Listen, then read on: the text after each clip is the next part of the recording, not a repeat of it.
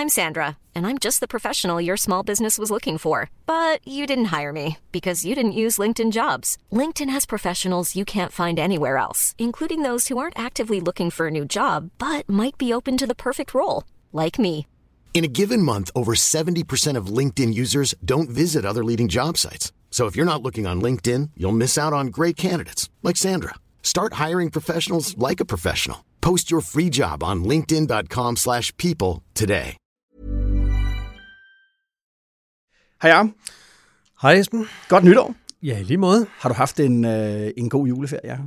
Ja, med, med streg under ferie, vil jeg sige. Okay. Faktisk holdt fri. Der har, været, der har været dage, hvor jeg nærmest ikke åbnede min, min telefon. Wow. Jeg fik et øh, par reaktioner på den dekopol, vi lavede, lavede lige før jul den 23. i 12., hvor øh, ja. folk spurgte, om vi havde været til en meget hård julefrokost dagen før.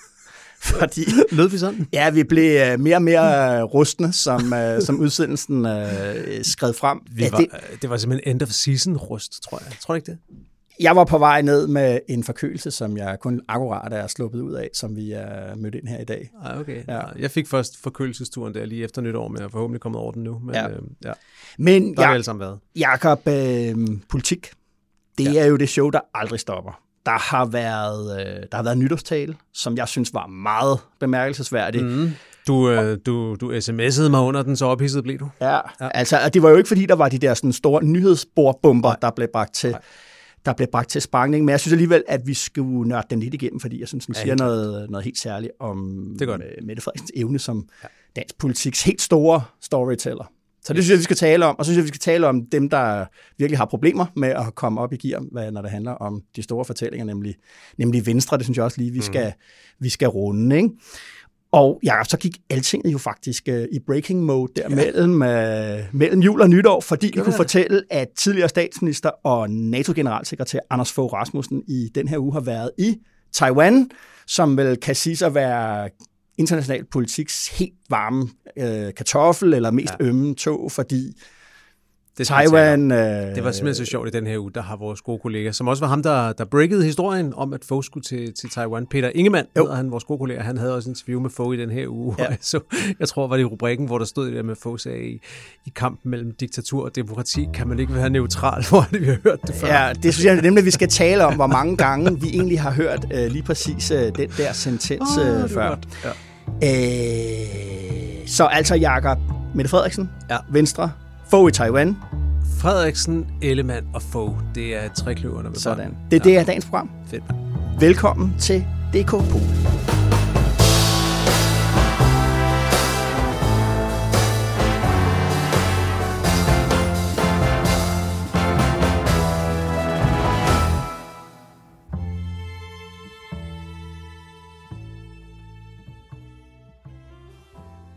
Fluen på væggen, Jakob. Hvor vil du gerne have pusset vingerne hen i den her uge? Jeg ville øh, gerne have siddet med et sted, hvor, øh, hvor vi egentlig ikke sidder så tit, fordi det jo tit ikke er så meget politik, der bliver lavet lige der. Men det er hos øh, anklagemyndigheden faktisk. Wow. Øh, Ja.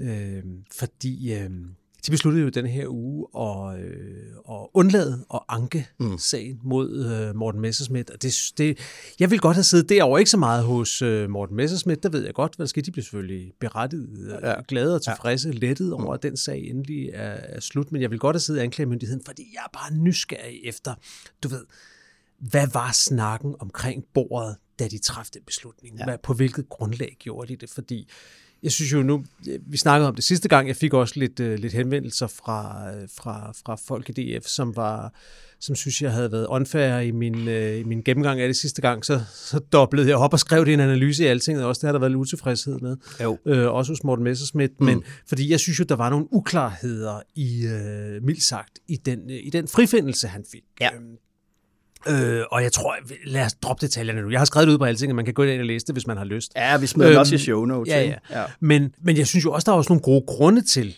at, øh, at droppe den sag, fordi nu har det så været to byretssager, hvor normalt, hvis en retssag har været igennem to øh, gange, så har det været byretten og landsretten jo. Ja. Og, øh, og øh, den her gang var det så af alle de her grunde, vi kender, to, to gange byretten, mm. men den har faktisk været for retten to gange. Mm. Og, og ved den anden byretssag, der besluttede man faktisk at gøre det til en sag med fem domsmænd i stedet for tre domsmænd, mm. som der havde været den første, så man opgraderede den ja. ligesom. Ja. Og det synes jeg i sig selv måske også har været en god grund til fra anklagemyndighedens side at sige, prøv at høre, den har været behandlet to gange, ja. øhm, og den har også varet så lang tid. Det skrev de jo også var en del af deres begrundelse, så, så der er et hensyn at tage dertil, hvor længe skal sådan noget trække ud. Ja. Fær nok at, at droppe, men mm. derfor er jeg stadigvæk nysgerrig efter, du ved, fagnørderne hos mm. de anklager, de har jo ført sagen i første omgang, fordi de troede på den, fordi mm. de mente, der var noget at komme efter. Ja. Og hvor ondt gør det så på sådan en anklager at æde den ja. og sige, okay, ja.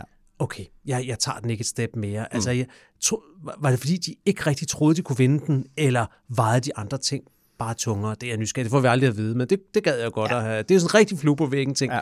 Det gad jeg godt at vide. Ja. Ja. Bliver der banet? Bliver der, siger, ja, ja. for helvede, og så okay, vi går ud og lukker den, ikke? Ja. Ham Messersmith, du, han ja. er den heldigste mand i byen, ikke? Har ja. de siddet og sagt sådan noget, ja. eller hvad? Ja. Eller, eller har de bare, har de bare sagt, uh, guys, De det, er jo den meget taktik. Øh, formelle, når de i hvert fald ja. er, bliver interviewet af pressen. Det er meget følelsesforladt, ja. øh, nøgternt. Ja. Ja. ja. Men, øh, men spændende. Han øh, frikendt sagen er overstået, uanset hvad man ellers... Øh, og, og, og jeg synes også, det, jeg synes, der er en pointe i det, i forhold til noget, vi tit snakker om, nemlig det her med jura og politik. Ikke? Mm. Også, vi har snakket om det med Støjberg-sagen, vi har snakket om det med Mink-sagen, mm. og med mm. mange andre sager, hvor der tit er krav om, nu skal det ja. undersøges, nu skal der være rigsret og det ene og det andet. Det vil sige, uanset ja. at Morten Messersmith nu er frikendt, så skal man jo ikke glemme, at han har betalt en sindssygt høj pris mm. for den her sag. Mm. Den har Øh, den har omgæret ham og hans politiske liv i syv år i en mm. periode. Tog han overlov, fordi den fyldte så meget, at han ikke kunne passe sit arbejde. Ja. Han droppede øh, sin position i partiet på et tidspunkt, mm. ikke for at, øh, øh, for ligesom at, at, at få, få det hele til at, til at dæmpe sig lidt. Og, øh, og, øh, og på den måde synes jeg faktisk, man må sige, at selvom han er blevet frikendt i retten, så har han betalt en høj politisk pris i, i denne her sag. Og det er der også nogle grunde til, for der har været en masse ting, ja. der, der var i hvert fald mindst tjusket og, øh, mm. og, og rodet, øh, hvis, ikke, hvis ikke mere. Mm. Men det er bare en vigtig pointe, det der med, at øh, i politik, der handler det ikke øh, kun om at få sendt folk i spjældet. Altså, der, mm. du kan også betale en høj politisk pris på en anden måde. Det har han gjort i denne her sag, så på den måde synes jeg også, øh, tilfredsstillende for alle, at den nu er overstået, og ja. vi kan snakke politik og se, om der sker det, som du sagde, tror jeg, sidste gang. Mm. Altså, bliver Morten Messerschmidt på en måde oppositionens leder, eller mm. i hvert fald en af dem nu, især på grund af det her ja. med, at Dansk Folkeparti sidder med i så mange forlig, ja. så han faktisk er en, regeringen bliver nødt til at ringe til ja. rigtig tit. Ja. Og han er jo faktisk i dag øh, med sådan et stort interview i, i Jyllandsposten, hvor han jo netop lancerer sig på, på, på den måde. Det, ja. det, det er interessant at følge. Ja, rigtig interessant. Hvor vil du godt have, have været henne den her uge? Jamen, jeg vil godt have været til noget andet uh, nørderi. Ja. Uh, jeg vil gerne have, That's have siddet... Ja, jeg vil gerne have siddet... Det, det er jo overenskomstforhandlingerne, der er blevet mm. skudt i gang. Det første sættemøde, som uh, det hedder, mellem Dansk uh, Industri og CO Industri, altså Dansk Metal 3F, alle de industriansatte. Øh, det møde der, det har været der i dag, og det gad jeg, det gad jeg godt at have siddet der til for ligesom at mærke, at mærke stemningen, fordi i pressen øh, er det jo blevet skruet op til at være de mest dramatiske øh, øh, forhandlinger, der, skal, der står for døren. Øh, du ved, kommer vi til at se generalstrække altså, der er eller folk, 98? Der, der, jeg kan sige, noget. der er journalister herinde på Altinget, som er mødt på arbejde, før de egentlig skulle være mødt på arbejde, for at være med til at dække det der. Præcis. Det der, det har nørd tiltrækningskraft. Det Præcis. Ja, og det er jo selvfølgelig også... Øh, altså jo helt interessant og spændende, fordi det er en overenskomstforhandling, der finder sted i en, i en, i en mm. inflationskrise. Yes. Og, og det kommer til at selvfølgelig at sætte et enormt pres på, på, på forhandlerne. Men på den anden side, så det jeg godt gad at mærke, det var at sige, hmm, eller se, måske er det ikke så dramatisk derinde alligevel, Nej. for jeg har fornemmelsen af, at begge parter godt ved, arbejdsgiverne ved godt, de skal give mere, end de havde forventet og omvendt skal lønmodtagerne få mindre, end de håber på. Altså, og derfor har de brug for narrativet mm. om den store, øh, det store drama, for, at, og, for at det bliver acceptabelt, at begge parter kommer ud og siger, okay, det bliver egentlig, altså alle bliver skuffet nu, ikke? Jo, jo. Øhm, men, Claus Jensen, formanden for, for Dansk Metal, han, ja. var jo, han var ude at sige, at han godt vidste, ja. at hans medlemmer ikke kommer til at hente inflationen hjem ja. i et hug. Ja. Det kommer til at ske ja. Over en Præcis. årrække. Ikke? Og man kunne se, at forhandlerne mødtes øh, og, og gav pressemøde, inden de gik ind til det første møde. Mm. Der kunne man bare se, at det var nogen, der, øh, der virkede som om, de havde en fælles forståelse om, hvad det var, de skulle ind til, og ikke, ikke havde helt forskellige verdensbilleder. Derfor er det på en måde det, det ægte slag, der kommer til at stå. Det er jo nok, når fagbevægelsen ja. skal ud og have det godkendt af medlemmerne bagefter. Præcis. Og hele det drama, der opstår, hvis det ikke lykkes, ja. og hvor regeringen skal involveres, og det, det er jo det er jo det store drama. Alle det er det store drama. Det, vi har øh, Jakob, øh, vores gode kolleger, Søren Elkrog Friis og Søren Dahl. De har jo allerede lavet både analyser og guides sådan til, øh, hvad er det, der skal ske, og tidslinjer og sådan noget. Dem smider vi selvfølgelig og vores, i show notes. Øh, og vores arbejdsmarkedsredaktør, Jakob Bjergård, ikke mindst, ja. som, øh, som følger det her meget, meget tæt. Ja. Ja. Jeg synes bare en ting mere også om det, det er jo, at, øh, at det man også kunne se, det var, at forhandlerne var enige om, både arbejdsgiverne og arbejdstagerne, ja. at sende en bold direkte tilbage til Christiansborg og sagde, nu må I se at få afklaret det der med den bededag. Ja. Altså, de kan ikke sidde der Nej. og ligesom i overenskomstlokalet skulle løse den usikkerhed, der ja. er opstået ude hos, øh, hos den helt almindelige industriarbejder om, hov, skal jeg til at arbejde mere, og hvem skal betale for det, ja. og hvor skal pengene komme fra? Lad os tale med, mere om det, Jacob, når vi skal tale øh, ja, okay. nytårstale. Ikke? Yes. Øh, og, lad, og lad, os gøre det, lad os gøre det nu, når vi mm. øh, vender tilbage fra, fra en lille pause. DK Pol er Altingets ugenlige podcast, der udkommer hver fredag. Brug den som del af din analyse af politik og samfund. Abonner på DK Pol, hvor du hører dine andre podcasts. God aften. Vi lever i en tid med store forandringer. Knap havde vi lagt pandemien bag os, før Putin sendte sine tropper ind i Ukraine. Der er igen krig i Europa tårnhøj inflation, energikrise, stigende renter, og mange har det svært. Vi går ind i et år med økonomisk usikkerhed, og desværre også med risiko for, at arbejdsløsheden stiger. Ja, glædelig nytår. Så er vi tilbage. Det var en ja. øh, krisebevidsthedsfremmanende tale, ja. som vores kollega Erik øh, Holstein øh, kaldte den. Ja. ja. Det var øh, Altså, jeg synes, der var flere ting at bemærke om det. Selvfølgelig, først og fremmest, at den her tale kunne hun lige så godt have holdt som statsminister for en etpartiregering. Øh, i, i, i mine øjne. Men, og det vil jeg også gerne gå lidt dybere ind i her lige om lidt. Mm, men, men, ja. men, men på den anden side, så synes jeg simpelthen, den her tale var simpelthen så dyster. Øh, hun citerede jo to digte eller sange, salmer, øh, Tove Ditlevsens Barndommens Gade, som jo er en voldsom, melankolsk, meget skæbnesvanger øh, digt, sang, fordi den handler om at være mærket for livet, øh, og være fattig. Ja. Øh, og så citerede hun jo dejligt af, af jorden, som jo ganske vist er en julesalme, men den er også helt konsekvent på top 10 over danskernes begravelsesalmer. Præcis. Præcis. Øh, altså, det, det, er dyster, dyster tale, en markant understregning af, at, at vi står i en, i en krisetid, og det er den der, det er Mette Frederiksens grundtone, og det er hendes grundfortælling. Ja, jeg skulle til at sige, det, er, det, er, det så, er det så dystert, fordi at det er hendes forklaringsmodel for den regering, hun lige har lavet, og hun er nødt til at gå ud og sige, jeg var nødt til at gøre det, fordi tiden er sådan, ja. eller er det simpelthen der, i det der rum, at Mette Frederiksen på en måde har det bedst? Ja, og jeg tror, det er sådan, hun ser på, øh, det er sådan, hun ser ja, sådan, på hun verden. Ser verden ja. altså, altså, og, og det er jo for politikere falder det jo selvfølgelig altid sammen, det der med, ja, ja hun er jo, opkaster sig selv til at være krisemanager. Hun opfatter øh, det danske samfund sådan, at det står og vakler på en afgrund.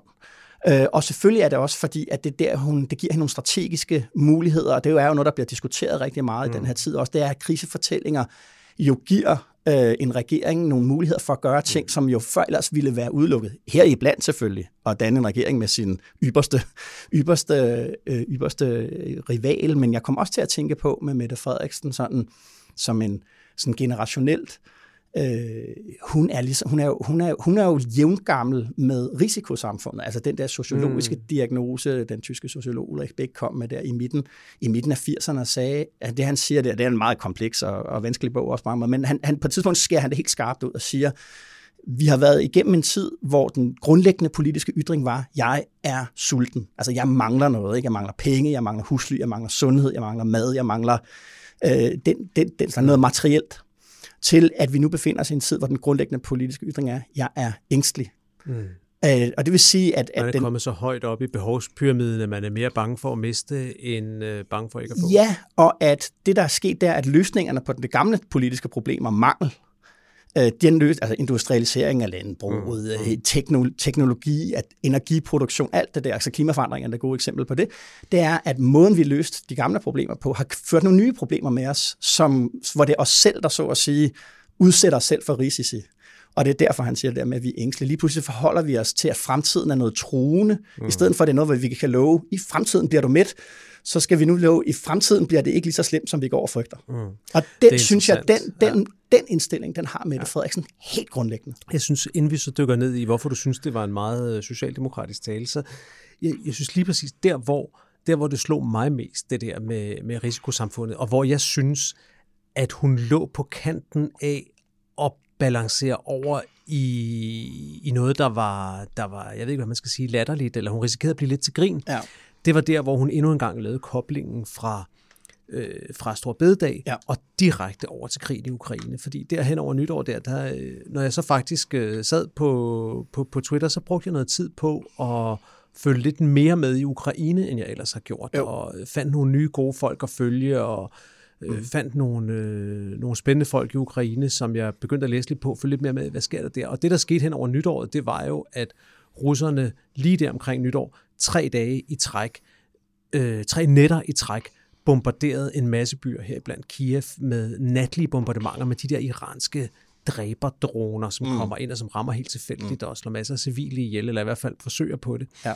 Og det der med, at ukrainerne tre nætter i træk var blevet bombarderet af russerne, og så Mette Frederiksen sidder mm. og siger, at vi sætter, vi sætter stor bededag ind mod, mm. du ved, altså, det, man skal, hun skal passe på med den fortælling, mm. at den ikke bliver, at den ikke bliver, bliver for skør simpelthen. Mm. Men skal vi, skal, vi høre, skal vi høre, hvad hun sagde, Jacob, der, ja, der med, med, ja. med, med, med Stor Bededag, eller med Helligdagen? De har jo ikke fastslået endnu at det er øh, Stor Bededag, men altså, det hedder en helligdag, ikke? Ja. Øh, og det er jo det, der skal til ja. i hendes fortælling, det er jo, eller i hendes analyse, det der står i regeringsgrundlaget, det er, øh, demografiske træk plus klimakrise plus forsvarsudgifter gør, at der er behov for udbudsreformer herunder afskaffelsen af yes. en hel dag. Og så siger hun det her. Jeg fornemmer, at forslaget ikke har opbakning hos alle. Men hånden på hjertet. Vi kan ikke overkomme både en krig i Europa, klimakrisen og udfordringerne herhjemme, hvis ikke vi hver og en er klar til at yde noget mere. Altså ja, det første signal her, når hun jo, et af det står i regeringsgrundlaget, nu siger hun det også her. Signalet er jo, det her det kommer. Altså, I kan skrige, og I kan mm. råbe, og I kan græde. Men det her, det gør vi, og de har flertallet til det, og det bliver ikke lagt ud som en del af en trepartsforhandling, de overenskomstforhandlinger, vi lige har talt om. Det her bliver gennemført per lov, og de har flertallet til at gøre det. Og det, og det gør det jo også, og det er en ting, der er, der er interessant ved denne her regering, det er, de har allerede nogle sager liggende, som jeg siger ikke, det ender sådan, men som har potentiale til at ende som giftige sager, lidt ligesom nogle af dem, vi så i Torning-regeringen. Ja. Der var, der var betalingsringen, som var en mindre ting, vil jeg faktisk sige, mm. men så kom der folkeskolereformen, som blev en ekstremt giftig sag, mm. og dongsalget, som mm. også blev en ekstremt ja, giftig sag. Ja. Og noget af det, de to sager havde til fælles, det var jo, at regeringen ikke rigtig formåede eller ville bakke mm. ned på et eller andet tidspunkt. Øh, det var ja. selvfølgelig sikkert, fordi de troede på, at de havde den rigtige løsning. Ja. Men, hvad skal man sige, det politisk rigtige havde måske været på et tidspunkt at bakke ned simpelthen for at... Ja, og, og, som man gjorde med betalingsringen. Som man gjorde med betalingsringen, ja. ja. Og som Anders Fogh i sin tid var, var meget dygtig til, når der var sager, han godt kunne se, det her det kan blive rigtig dyrt, så bakkede han ned, sagde, ja. okay, tog bestik af det, og sagde, det er jeg nødt til at lave om det her. Ja. Dybest set kan man vel sige, at at, at Torning havde vel, havde vel vundet en periode mere, hvis ikke det havde været for folkeskolereformen, og Dong hun tabte med mm. et mandat, ikke mm. også? Der var så meget vrede rettet ja. mod de to sager. Ja, ja, ja. Her har vi allerede den her bededag, der bliver mobiliseret imod den fagbevægelsen, ja. mm. oppositionen, både til højre og venstre, mobiliseret imod den. Ja. På højrefløjen siger man, at det er det er ukristen nærmest, det er også, man fjerner en ja. del af vores værdigrundlag, ja. og på venstrefløjen siger man, at øh, det, er, det er helt usolidarisk, at, øh, ja. at danskerne skal arbejde mere for, at de rige kan få skattelettelser. Ikke? Der bliver jo. virkelig mobiliseret imod ja. den. Men de har bundet sig sammen i det her skæbnefællesskab, og, og det gør jo også, at det bliver svært at bakke ned, fordi mm. de skal være enige. De har givet hinanden håndslag på det her. Ja. De skal blive enige før ja. de kan bakke ned fra den. Mm. Og det kan blive rigtig, rigtig svært. Så hun er også nødt til at stå last og bræst med det, som de har siddet og, og aftalt op på, på Marienborg i Ja. forhandlingerne. Ja. Og, og denne her gang kan hun ikke, ligesom de gjorde i, i Torning-regeringen, og sikkert med rette langt hen ad vejen, give skylden til Margrethe Vestager. Altså, det var også Margrethe Vestager, der var et for ufleksibel, Nej. og hun ville ikke bøje sig og sådan noget. Denne her gang, tror jeg, Hmm. der har de den sammen. Ja, ja, de har den samme, og hun ligger jo, altså når hun siger, siger det i en, i en tale, som er en meget Mette Frederiksens tale, ikke bare sådan mm. Øh, den her kriseretorik og den her sådan mm. dystre stemning ja. af, af, af, og øh, hele talen var jo, grund til, at den var så socialdemokratisk, synes jeg, det var jo, altså der blev jo genfortalt om, du ved, hvordan var Danmark før velfærdsstaten mm. kom til. Der var hele tiden besyngelsen af fællesskabet, de ting, hun havde valgt ud at tale om, altså klimakrise, socialpolitik, øh, udbudsreformer, det her, det, det, det var alt sammen inden for en socialdemokratisk ramme. Hun, altså bare sådan den, den helt store kontrast er, hun nævnte ikke med et ord de skattelettelser, Ah. som Venstre har gået og promeneret rundt, siden at man dannede den her regering, og faktisk mm. før også jo, for at sige, se, se hvilket trofæ vi, vi har fået her. Hun nævner det ikke med et ord simpelthen. Ikke? Og det var, der, hvor man, det var derfor, jeg, du ved, og det var jo ikke den eneste, der sagde, den her tale, den er i total kontinuitet med, mm. med, med hvordan hun har, har, har fortalt om politik og fortalt om sig selv de sidste, de sidste mange år. Ikke? Mm. Også som øh, statsminister for en etpartiregering. Så det synes jeg var interessant. Men jeg, jeg synes, der er så et andet element af det der med, der står bededag, fordi hvorfor, hvorfor være så adamant på det? Altså hvorfor ligesom stå så meget fast ud over det? Selvfølgelig er noget, man har aftalt. Hvorfor ligesom bringe det op, hvis det er, som du siger, noget, der kan blive giftigt? Hvorfor så tage det med i nytårstale, ja. ligesom at lægge hovedet på blokken? Ja, for der er jo ikke nogen af dem, der har ville tage ejerskab på den rigtige og sige, det er vores idé, eller vi, mm. der er heller ikke nogen af dem, der rigtigt har ville gå ud og forklare, Nej. hvad, hvad, hvad rationalet bag var. Jeg tror, alle medier har, har sikkert sendt spørgsmål ind og sagt, kan I ikke lige forklare økonomien i det? Hvad er det egentlig? Ja. Hvad, hvad, Det hvad, er jo- hvad er provenyet? Ja, altså det er, jo, det er jo en skøn fra Finansministeriet. Det er noget, man regner med, at man mm. kan få x antal milliarder ind i ekstra skat, øh, fordi man producerer mere, arbejder mere, alt det der. Øh, og, det vil, og det vil svare til et arbejdsudbud, jeg tror på omkring 8.500, mm. øh, som, som, som man, man opnår med, med det der. Det er jo et skøn, det, øh, sådan er det.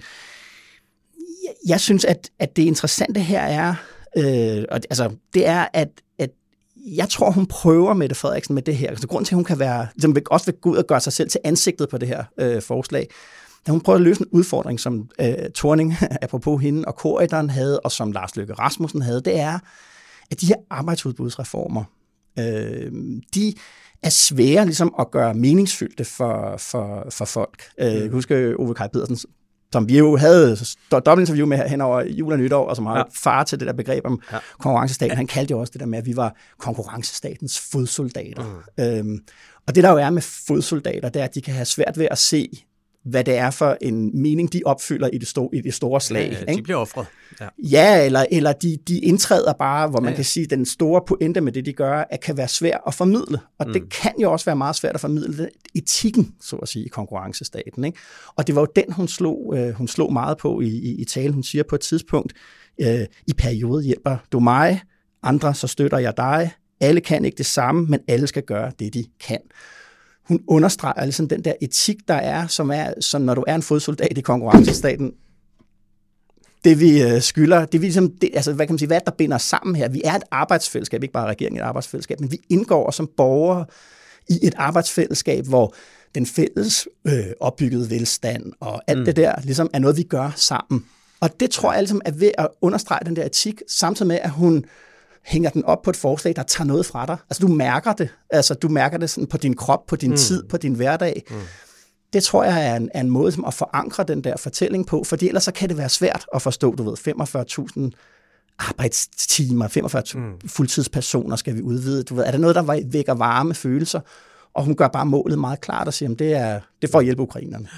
Tror du, hun kan komme igennem med den? Øh, ja, jeg synes, det interessante er at se, øh, at altså, hvordan, det man kan sige, det er jo, at fag, fagbevægelsens kamp, øh, det har været at, at skaffe fritid, god løn og fritid til, sin, øh, til sine medlemmer. Øh, velfærdsstatens projekt var også det her med at demokratisere fritiden. Altså det skulle ikke kun være de borgerlige klasser, der tog uddannelse og havde, mm. du ved, malet kunst i deres fritid og dyrket sport og sådan noget. Det skulle være for alle. Så fri, kampen for fritiden, demokratisering af fritiden, er jo det der store bærende element, der er fra fagbevægelse til Socialdemokratiet til opbygning af velfærdsstaten. Og det, der er med konkurrencestaten, kan man sige, det er, det, der, er det, polit, der er det politiske mål at mobilisere til arbejde hele tiden. Og det er jo også det, som den her regering har som men, mål. Men, men og det er bare spørgsmålet, ja, det er, at den logik, den der etik omkring, jamen, altså vi skal arbejde mere, flere skal arbejde mere, som Mette Frederiksen også sagde engang, hvis den ligesom er sunket ned, og det er faktisk en måde, vi også ser på os selv som borgere, jamen vi skal arbejde mere, det kan vi godt forstå. Så, og det der med, at jamen, vi skal bare have mere tid, Øh, men jeg det, tror bare, det, det, hvis man prøver at tage, det, det der, det forstår jeg godt, men det er også en meget, hvad skal man sige, abstrakt måde at se det på. Når ja. jeg spørger, kan hun komme igennem med det, så tænker jeg også bare mere, du ved, jeg, jeg har lagt mærke til ud ved kaffemaskinen her på Altinget, det er altså noget, der bliver talt om, altså det er den del af nytårstalen eller regeringsprojekt, ja. der også tit bliver talt om derude. Ja. Mm. Folk har holdninger til det, også her, vi er ikke på en fiskefabrik, hvor folk er på akkord eller på nej, slagteri eller et eller andet, nej. men vi har relativt fleksible arbejdstider, men her snakker folk også om det. Der ja. var en, der sagde, jamen altså, stor bededag er sådan en dejlig fridag, mm. fordi at der har de jo ikke fri resten af Europa, så man kan rejse ud, og så er der stadig åbent alle steder og sådan noget, du ved. Det er helt lavpraktisk. Præcis. Det er noget, som har mm. en relation til folks hverdag, og derfor ja. tænker jeg, du ved, altså, kan du ved at pege over på krigen i Ukraine, mm. så ligesom retfærdiggøre den nok til, at den vinder accept i den brede vælgerbefolkning, samtidig med, at Pelle Dragsted og resten af Venstrefløjen ja. står og minder om, at de mener, at bededag er afskaffet, fordi at der skal give skattelettelser til de rigeste. Ja. Altså, ja. kan hun komme igennem med den? Det, det bliver rigtig spændende, ja, ja. synes jeg. Det bliver, om, hun kan, om hun kan vinde, ja. hvad skal man sige, det, det, det retoriske slagsmål om, om helligdagen. Men jeg tror bare, det, at hun kan gennemføre det, altså mm. at det, at hun har det flertal i forvejen, gør, at selv en utilfredshed omkring det. Hvis den, altså, den kan hun godt bruge som en led i den, altså forankre den her fortælling om, mm. at sige, men jamen det skal også koste, altså ja, det koster dig noget at være, ja. at være med. Det er i, godt, det gør ondt. Ja, det er godt, det gør ondt. der er, der, du, du har været inde på det der med barndommens skade og hele socialt. Det, det, det, det synes jeg var noget af det mest markante ved, øh, ved nytårstalen. Det var det her. Altså, en ting er Mette Frederiksen med krisefortællingerne, men det var også den, den helt originale oprindelige Mette Frederiksen, ja, der tog frem i den der socialpolitikeren Mette Frederiksen. Ikke? Også ja. der, jeg har set ind i de øjne, sagde hun, ikke? og ja. det her med at, at være der for de svageste og sådan mm, noget. Og mm. det er, er selvfølgelig oplagt, at det er en fortælling, som hun også strategisk har behov for at styrke i en mm. regering, hvor hun går ind sammen med to borgerlige partier, og mm. hvor hun gennemfører topskattelettelser, har hun behov ja. for at stive sig selv af som en politiker med social ansvarlighed. Jeg ja. tror også igen, som du sagde før, sker det på en bund af, at hun virkelig mener, at denne her regering faktisk vil føre en, ja. en mere ambitiøs socialpolitik, end ja. den regering, hun selv øh, kom, kom ud af. Ja. Men samtidig er det selvfølgelig også sådan, at i den gamle socialdemokratiske regering, der var Mette Frederiksen nødt til at efterlade et spillerum mm. til både SF og Enhedslisten til, ja. at når der skulle laves finanslov, så skulle der være et spillerum til, at de kunne komme mm. og sikre nogle sociale forbedringer. Ja. Og nu er det pludselig hendes rolle ja. at komme og, ja. Øh, og være den, der, der, der sikrer det, eller ja. i hvert fald efterlader lidt mindre spillerum til SF til at komme og få indrømmelser på den kant. Ja. Men det var interessant at høre hende vende tilbage i den rolle. Og der synes jeg også, et af de der spørgsmål, som nytårstalen og hele regeringsdannelsen selvfølgelig rejser, og som bliver spændende at følge, det er, om, om hun kan om hun kan slippe sted med den der dobbelthed, der hedder, at hun nu faktisk har dannet ja. en centrum højre regering nærmest ja, ja, ja. med plads til topskattelettelser, mm. og om hun så samtidig kan genfinde sit gamle, mm. sin gamle identitet som socialpolitikeren Mette Frederiksen, som den indignerede Mette Frederiksen. Altså jeg tror, det var i, i Thomas Larsen-bogen, hun udgav kort før hun blev statsminister første gang, hvor hun sagde, først og sidst er jeg jo socialpolitiker. Ikke? Og jo. det var ligesom det, hun også vendte tilbage til den her nytårstale. Det var, ja. det var meget interessant, ja. synes jeg. Men så lad os, så lad os holde op imod, øh, holde op imod Venstre, fordi det, altså, det, det, du siger her, det er jo det, det handler om, øh, om hendes evne som det der, som storyteller, mm. øh, og, og hvor, hvor dygtigt hun, øh, hun, hun, hun kan gøre det, og selvfølgelig også grænserne for, hvornår, hvornår, hvornår altså, tror folk ikke, ikke, ikke, ikke længere på det. Øh, men, men, men så lad os, så lad os kigge på, på, på Venstre. Ja, vi tager en pause, og så og skifter vi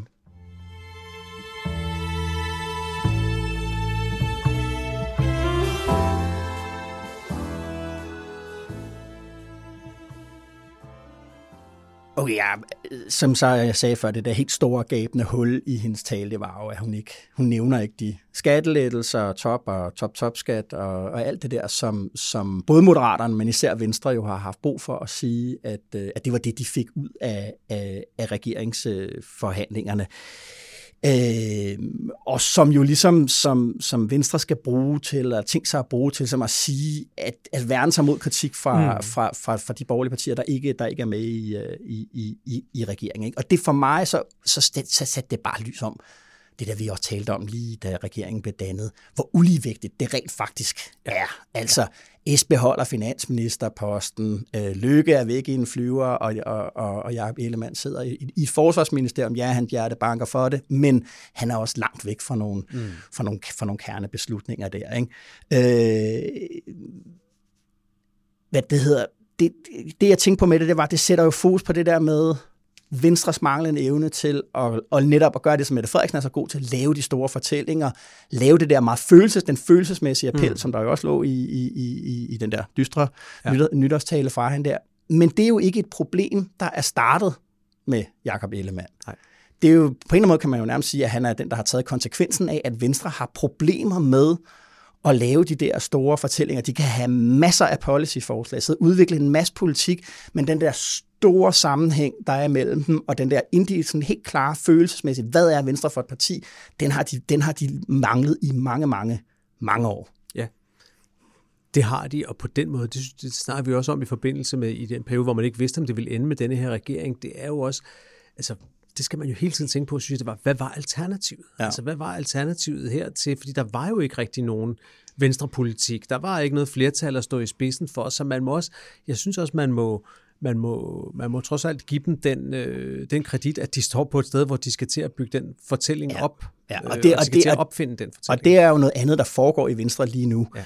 Det er et af ligesom selve regeringssamarbejdet, men der er også et, et, et fokus på genopbygning ja. i, øh, i, i partiet, og det er jo ja. det, de sidder og bruger en masse tid på i den her uge, hvor der ikke har været så travlt på selve, i selve Folketinget. Mm øh, har de brugt jo på at sammensætte en organisation. De har skulle fyre en masse af nogle af de fyringer, de er, de er foregået øh, i, i, i, den, i den her uge. Så, så de er jo selvfølgelig godt klar over, ligesom, at de skal ud i en, ud i en, ud i en dobbelt øh, proces.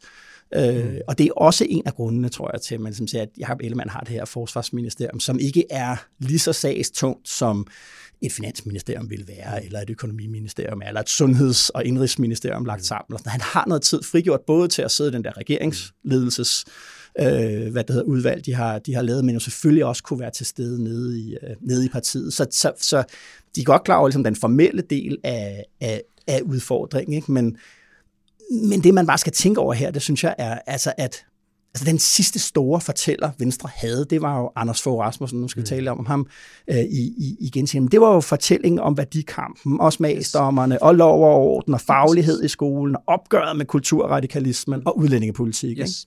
Men det er også derfor, at jeg synes også, øh, det er selvfølgelig rigtigt, at det var, det var trist for Ellemann, at hun ikke engang kunne, øh, kunne, kunne sætte sig sammen til lige at nævne de skattelettelser der. Ja. Give ham den lille, altså større, ja. mere generøs var statsministeren simpelthen ikke i det øjeblik. Det var, det var ærgerligt for ham. Ja. Men jeg tror også, man skal passe på med at stige sig blind på topskattelettelserne som hans endegyldige sejr. Mm. Det, det var fint for Venstre, det var et godt resultat, ja. men det er nogle andre steder, det, altså, vi skal også huske, at Venstre er stadigvæk et velfærdsstatsparti, ja, ja, så Jakob Ellemann kan jo heller ikke gå ind i næste valg med topskattelettelserne som det trofæ, der skal, der skal bære Venstre frem mod nye sejre. Han er nødt til at have nogle nye nogle nye værdiholdepunkter. Ja. Og der tror jeg, altså, der kan man måske så sige, at Forsvarsministeriet måske faktisk kan give mening, altså en ny venstre værdipolitik, som måske ikke bygger på Anders Foghs idé om mm. værdipolitik, mm. men som bygger på en moderne internationalisme, på ja. en europæisk solidaritet og nogle ting, som der faktisk er noget bundtræk i i forbindelse med Ukrainekrigen. Det kan være et bud. Ja. Og så tror jeg, at frihedsdagsordenen bliver de nødt til også at holde fast i, udvikle og tage ejerskab på. Altså ja. det er jo tydeligt, at den her regering har en frihedsdagsorden i form af at sætte kommunerne fri og gøre det ene og det andet, men det bliver ekstremt vigtigt, og især for Venstre, at den frihedsdagsorden bliver reel og at Venstre får ejerskab på den. Altså, jeg lagde mærke til i denne her uge, ja. at uh, nu har de jo snakket så meget om, hvor meget kommunerne skulle sættes fri. Ikke? Og noget af det første, der skete, det var, at den nye kulturminister, den tidligere venstremand, nu moderate Jakob Engel Schmidt, han gik ud og sagde, at han synes, det ville være dejligt med, med morgensang i folkeskolen. Ja. Altså, ja. så meget for at sætte kommunerne fri. Ja, ja, og de har jo også brug for, at det bliver en succes. Altså, det, det bliver, at bliver oplevet som en forandring på den positive måde. Ja. Øh, og, det, og det bliver jo et kæmpe, kæmpe slag mellem øh, KL, kommunerne og så, og, så, øh, og, så, og så regeringen, fordi og borgerne også, det skal man jo huske på. Altså når man taler om at sætte at sætte kommunerne fri, så taler man jo om at indskrænke eller fjerne nogle af de rettigheder, du har som borger til. Som at sige, du har ret til at få den og den behandling, eller ret ja. til at få den og den service. Og så skal du sige, at det er, det er et politisk spørgsmål ude i kommunerne. Du skal acceptere, at der er en skole, der siger, at vi, øh, vi har morgengymnastik i stedet for ja. morgensang, og ja. vi øh, har så meget fokus på bevægelse, at vi accepterer, at vores elever bliver lidt dårligere til matematik end naboskolen. Ikke? det skal du ture. Eller på ældreområdet, at der er store forskelle, ja. men hvad det er for en service, du kan få på, på, på plejehjemmen, eller bare som ældre i egen bolig og sådan noget. Og det, altså det vil jeg stadigvæk det vil jeg rigtig, rigtig, rigtig gerne se ske i, øh, i, i virkeligheden. Ikke? Det tror jeg også, øh, at de gerne vil ude i kommunerne. Og de, de skal jo også løse den cirklens kvadratur, som hedder, at de skal sættes mere fri, men der skal samtidig være mere frit valg for borgerne, mm. inklusiv adgangen til at vælge private aktører. Ja. Og der er jo det her med, hvis du skal have en privat aktør ind til at byde på en offentlig opgave, ja. så er der jo nødt til at være en eller anden form for opgavebeskrivelse, ja. og en eller anden form for ja. kontrol af, at Præcis. opgaven bliver udført. Præcis. Så det, altså, at lave det samtidig med, at du siger, at vi skal slet ikke have nogen byråkrater siddende, det skal bare være varme det, det hele. Den er, det er den, nemlig det. Den er ikke nem. Kan du huske det der, der var nogle sager for nogle år siden, hvor man, jeg tror også selv, jeg har været med til at skrive om det på et tidspunkt, at det der med, at så havde man lavet de der kontrakter, hvor man havde gået ind og defineret, hvad det vil sige at drikke et glas vand. Altså, og det, det lød jo, så det tænkte man jo ligesom, jamen, hvor, hvorfor er der dog behov ja, ja. for det? Ja. Men problemet er jo, når du skal ud og servicere en ældre medborger, øh, og siger man bare, jamen, jamen, jeg havde hældt vand op i, i, i glasset, der var en kande vand der, ikke? Jamen, hvis borgeren nu ikke selv kan drikke det vand, eller har brug for et sugerør eller et eller andet, mm. jamen så ender du jo med, at når du skal udbyde prisen på opgaven, altså beskrive, hvad det er for en opgave, du sætter til salg, jamen så er du nede og definere sådan nogle ting, og det er jo klart, så skal der kontrolleres på, om, øh, om, øh, om der er blevet drukket vand på den rigtige man, måde. Når man læser regeringsgrundlaget der, så må man sige, at så kan det jo godt virke som om, at, at regeringen faktisk har prøvet at indkassere nogle af gevinsterne, før de egentlig har leveret noget af den frihed eller noget af den ja. fleksibilitet, der skal til. Ikke? Der ja. er mange steder, hvor der allerede er indregnet, altså gevinsten fra at nedlægge jobcentrene er jo allerede ligesom indkasseret og indregnet, ja. men, men det er ikke sket endnu. Og hvor er det så beskæftigelsesindsatsen Præcis. skal ligge, og er man klar til at give kommunerne fri til også mm. at lade nogle mennesker slippe og sige, vi gider ja. ikke jagte dig mere, mm. fordi mm. vi ved, du aldrig kommer i arbejde, ja. så vi finder på noget andet. Ja. Og det er jo det, som KL allerede øh, er, er meget skeptisk overfor, det er, at man har, man har allerede brugt øh, provenyet. Ikke? Jo, mm. lige præcis. Okay, men Jacob, vi glemte jo faktisk en ting at nævne omkring Foghs øh, store fortælling der for nålerne, og det er jo hans, øh, det er hans udenrigspolitik. Det var det område, han satte sig allermest øh, personligt på spil på i, i, i nålerne, og, og det gav han os jo en, øh, en god anledning til at skulle, skulle, skulle tale om hans besøg i, i Taiwan. Det, det tager vi efter den her kort pause.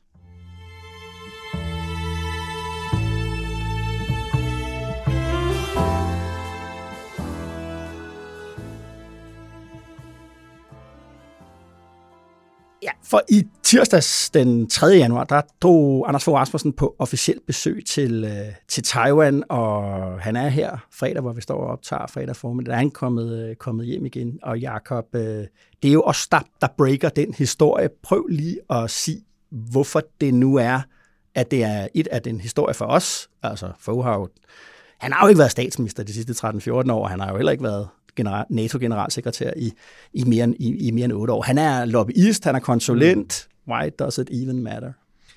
Ja, det gør det jo, fordi at alt, hvad der handler om Taiwan, det er jo så, øh, så politisk øh, betændt i, i, i forholdet ja. mellem Vesten og ja. Kina, især ja.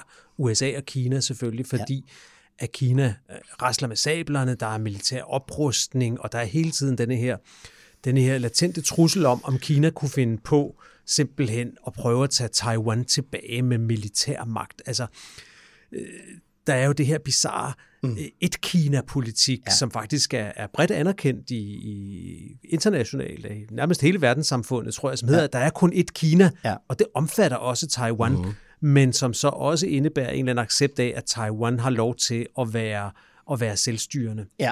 Og der er det klart, at alt det, der er sket i Hongkong, hvor kineserne ligesom benhårdt har, ja. har, har hvad skal man sige, afskaffet den politiske frihed på, på mange fronter, ja. som fandtes der, ja. mens, øh, mens britterne var der.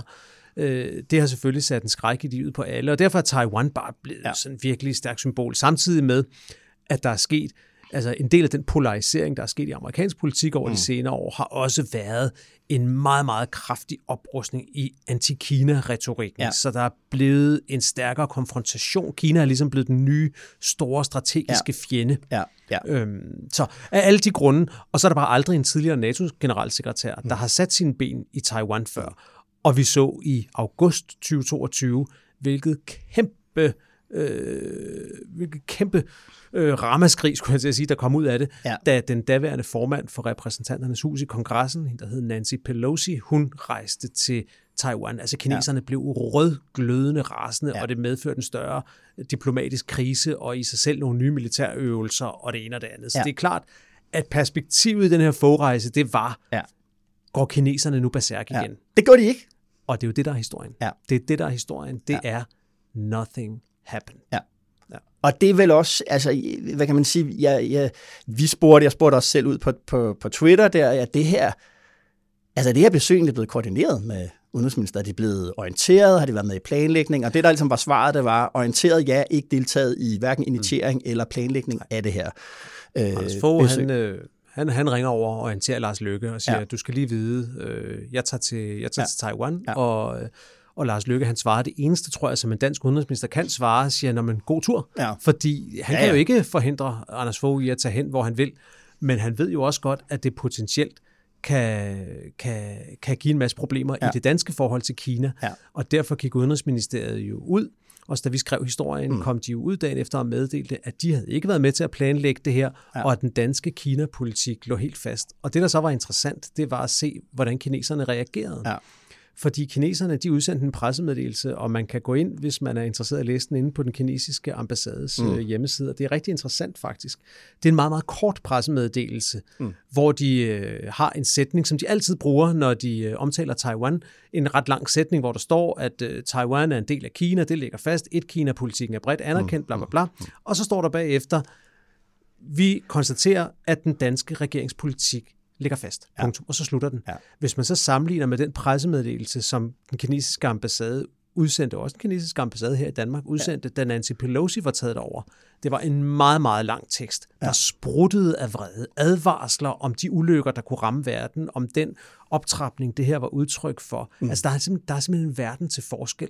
Og det kan jo være udtryk for, at få bare er en langt mindre betydningsfuld person end Nancy ja. Pelosi. Jo, jo, jo. Men jeg tror måske også, at kineserne måske lidt har luret den, den her mm. med, at det dummeste, de egentlig kunne gøre, det var at lave en masse ballade ud af det her, ja. for så ville de på en måde gå Anders Foghs ærne. Ja.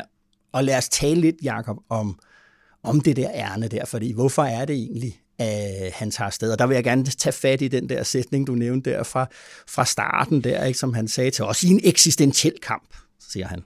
Mellem demokrati og diktatur, der kan du ikke forholde dig neutral. Og som du sagde rigtigt, hvis der er nogen, der sidder derude og tænker, det synes jeg, jeg har hørt det før, før ja. så er, er, er, er svaret jo ja, fordi det var en helt central sentens øh, i Anders Fogh Rasmussens. Han havde jo en, han skulle både ud og begrunde, hvorfor vi deltog i Irakkrigen, og samtidig øh, sammenflettet med det, eller via det opgør, han havde med samarbejdspolitikken, den danske samarbejdspolitik under 2. verdenskrig, øh, de to ting flettede sig sammen. Det var ligesom, han kunne argumentere for Irakkrigen ved at tage et opgør med samarbejdspolitikken, og omvendt, de, de, de to spor der i nålerne gled, gled sammen. Og, og, og på den måde, synes jeg, på den måde var der jo et element af, af ret voldsom populisme i det, Anders Fogh gjorde. Fordi det, han gjorde, det var jo, at han prøvede at sige, at dem, der var uenige med ham, var ikke bare uenige med ham, de var næsten en slags landsforrædere. Og ja. det er jo et af populismens ja. kendetegn, det er, at du betegner dine modstandere som nogen, der faktisk vil, ja. underminere, ja. vil underminere staten. De er ikke bare uenige, de er faktisk farlige. Ja, og jeg synes egentlig, at, at øh, det andet problem med det lidt var, eller det andet element af det, for prøve at bruge, det var, at han prøvede at bruge det, at folk bakkede op om demokratiet, til at få dem til at bakke op om Irakkrigen. Altså ja. det var sådan en form for politikgreb, ikke? Altså at øh, fra højre til venstre er folk jo alle sammen tilhængere øh, af, af, af demokrati, liberal demokrati, der er en fuldtonet opbakning til, til den politiske styreform i, i, mm. i, i Danmark.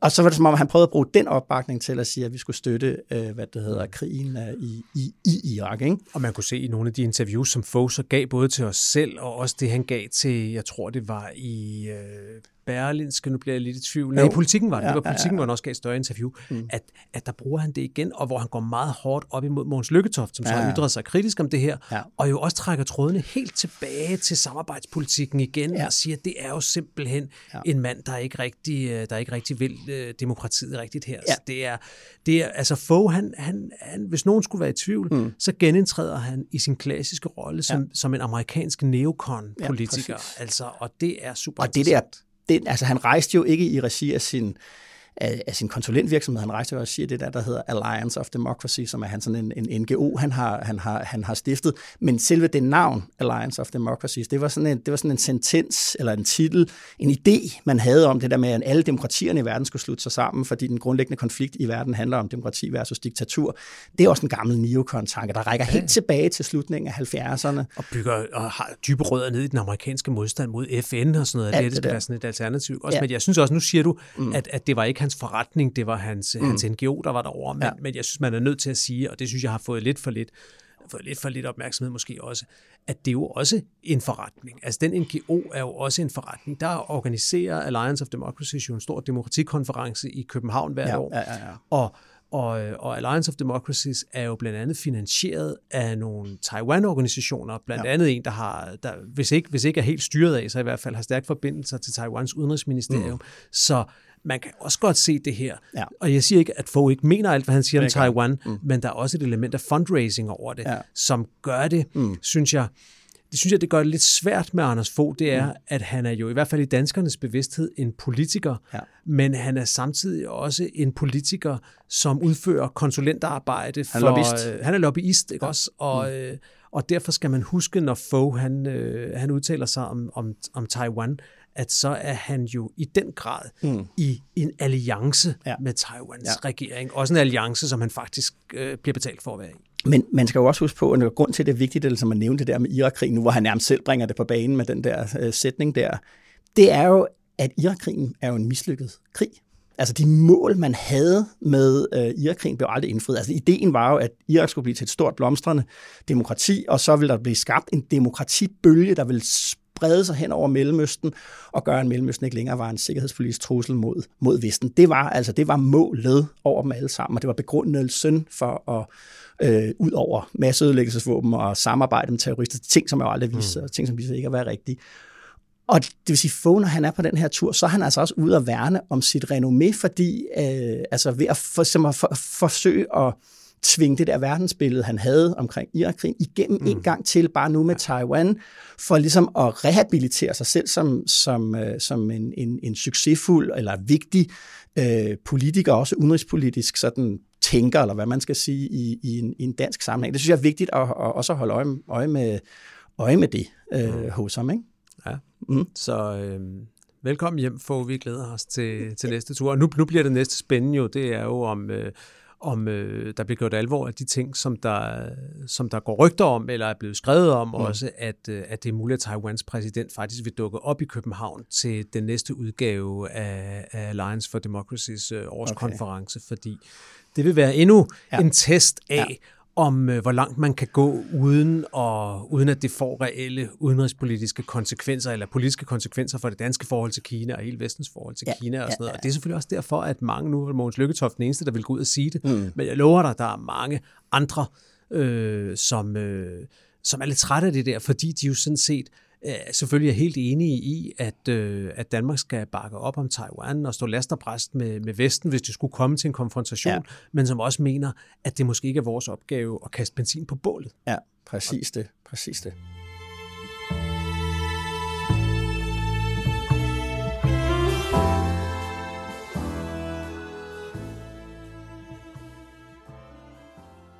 Okay, Jakob, det var første DK Pol i det nye år. Ja, mm. så er vi i gang igen. Så er vi i gang igen. Jeg vil ikke spørge dig, hvad du skal i, øh, i, i, i weekenden, fordi... Jeg skal på øh, tur med dig jo. Vi to er jo, når, det her, når den her podcast er ude, så sidder vi to på vej til, øh, til Herning, hvor vi skal holde et, et, et, et fælles oplæg. Så jeg vil egentlig hellere øh, høre, Jacob, hvad du vil anbefale lytterne og kasse over her igen. Ja, øhm, Ja, vi tager en tur til Herning. Det kan være, at vi skal, vi skal over og lave en, en liveudgave af Dekopol, men som ikke bliver sendt. Ja. Men hvis der bliver sagt noget spændende, så, øh, så tager vi det med næste fredag. Ja, ja. Så, øh, hvis det usandsynlige skulle ske, at vi får, at vi får sagt noget interessant, jo. så tager vi det med næste fredag. Jo, jo, jo. Øhm, hvad hedder det? Anbefalinger. Jeg har en artikel med i dag fra, øh, fra øh, nu skal jeg lige se, hvad er det nu, det hedder? New York Review of Books. Nej, The New York Review hedder den her. Der er så mange af dem, der hedder næsten det samme. Det her, men vi lægger, vi lægger linket op i, i, i show notes, så man kan finde det. Men det er den, der hedder uh, The New York Review. Mm-hmm. Og de har en artikel, der hedder... Øhm, de har en artikel, der hedder, jeg står lige og scroller her, for jeg skal lige være helt sikker på rubrikken. Det er jo pinligt, hvis jeg siger noget forkert. Så jeg finder det lige her. Men det handler om Trump. Vi skal til USA, mm. hvor der jo sker ting og sager. Altså, hvem har kun, øh, hvem har kun holdt sig fri fra dramaet i denne her uge hen i kongressen, hvor at de har prøvet at få, få valgt en ny, øh, en ny formand for repræsentanternes hus. Republikanerne har jo flertal, men kan jo ikke enes om mm. at vælge ham, Kevin McCarthy, som, øh, som flertallet af republikanerne ellers vil have. Det har været et, øh, et vanvittigt show og en, en brutal demonstration af den polarisering, der er fundet sted i det parti. Mm. Den artikel, jeg anbefaler, det er en, der hedder Dress Rehearsal, Uh, og, og det er simpelthen en gennemgang af, af 6. januar. Vi, uh, vi optager jo det her på toårsdagen for uh, angrebet på, ja. på kongressen. Ja. Og Dress Rehearsal, det er en artikel, hvis pointe er, at uh, det kupforsøg, som det ifølge artiklen, og jo også ifølge kongressens undersøgelsesudvalg, mm. uh, utvivlsomt det var, det kupforsøg, det var, det slog ganske vist fejl, men det var muligvis bare Forpremiere. generalprøven mm. eller forpremieren, som en mere dygtig øh, efterfølger vil kunne gennemføre, og så gennemgår de, hvad det egentlig var for noget udygtighed, der gjorde, at, øh, at, øh, at, det, at det slog fejl. Mm-hmm. Og, øh, og der står her til sidst, jeg læser lige op på engelsk fra noget af afslutningen af artiklen, hvor der står, If it happens again, it will probably not happen like this. The pilot episode was a disaster because it had no coherent script, too many ham actors, too weak a grasp on, on the difference between gestures and consequences, but there is much to learn from it. Så, øh, og så står der, Next time, if there is one, the plot will be much tighter, the action less outlandish, the logistics much better prepared, the director more competent. Mm-hmm.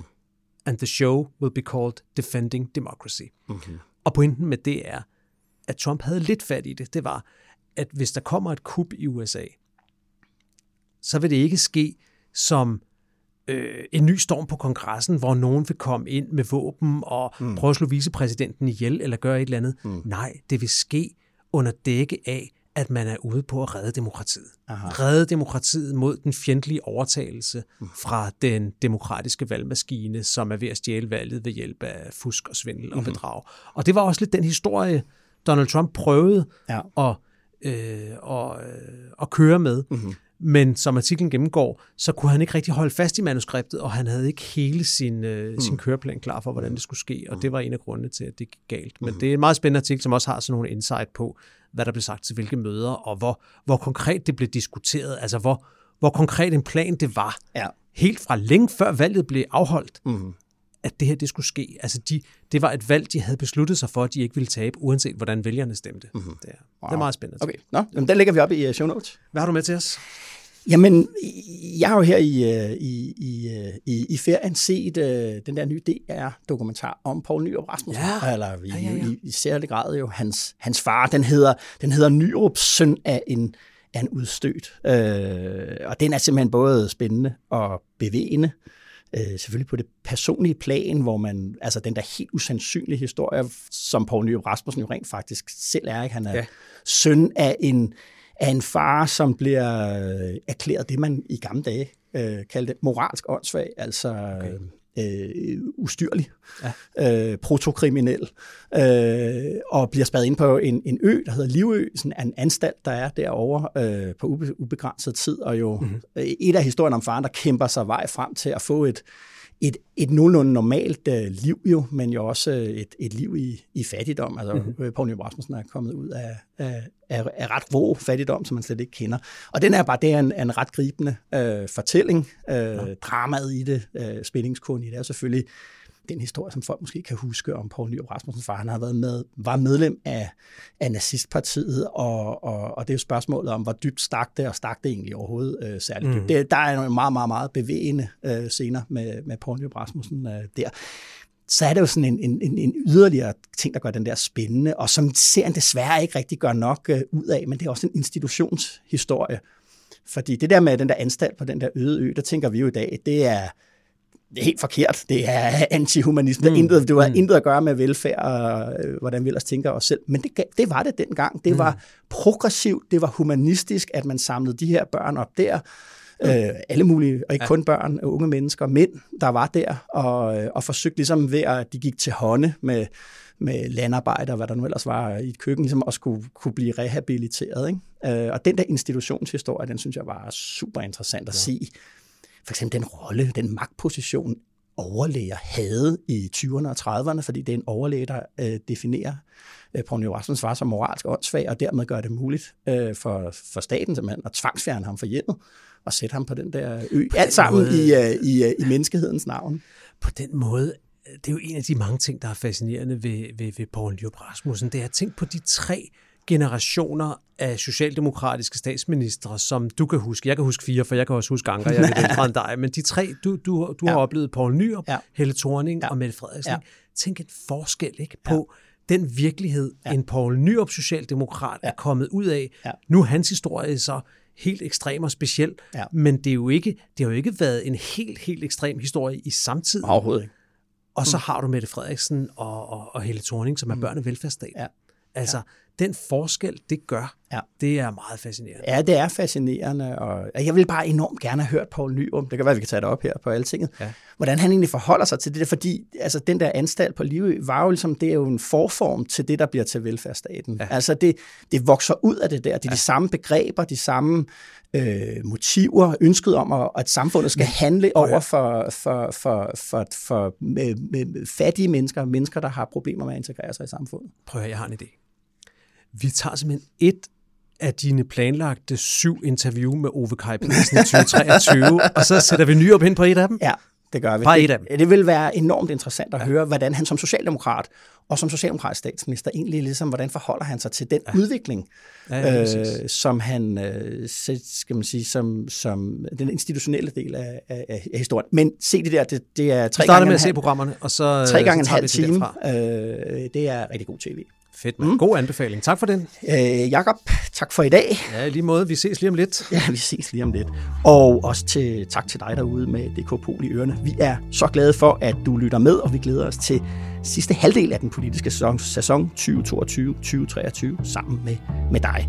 Mig og Sofie Simonsen producerede denne podcast, og vi spillede lydklip fra Statsministeriet. Mit navn er Esben Schøring, og udover at være politisk redaktør her på Altinget, så ønsker jeg dig en god weekend og god vind.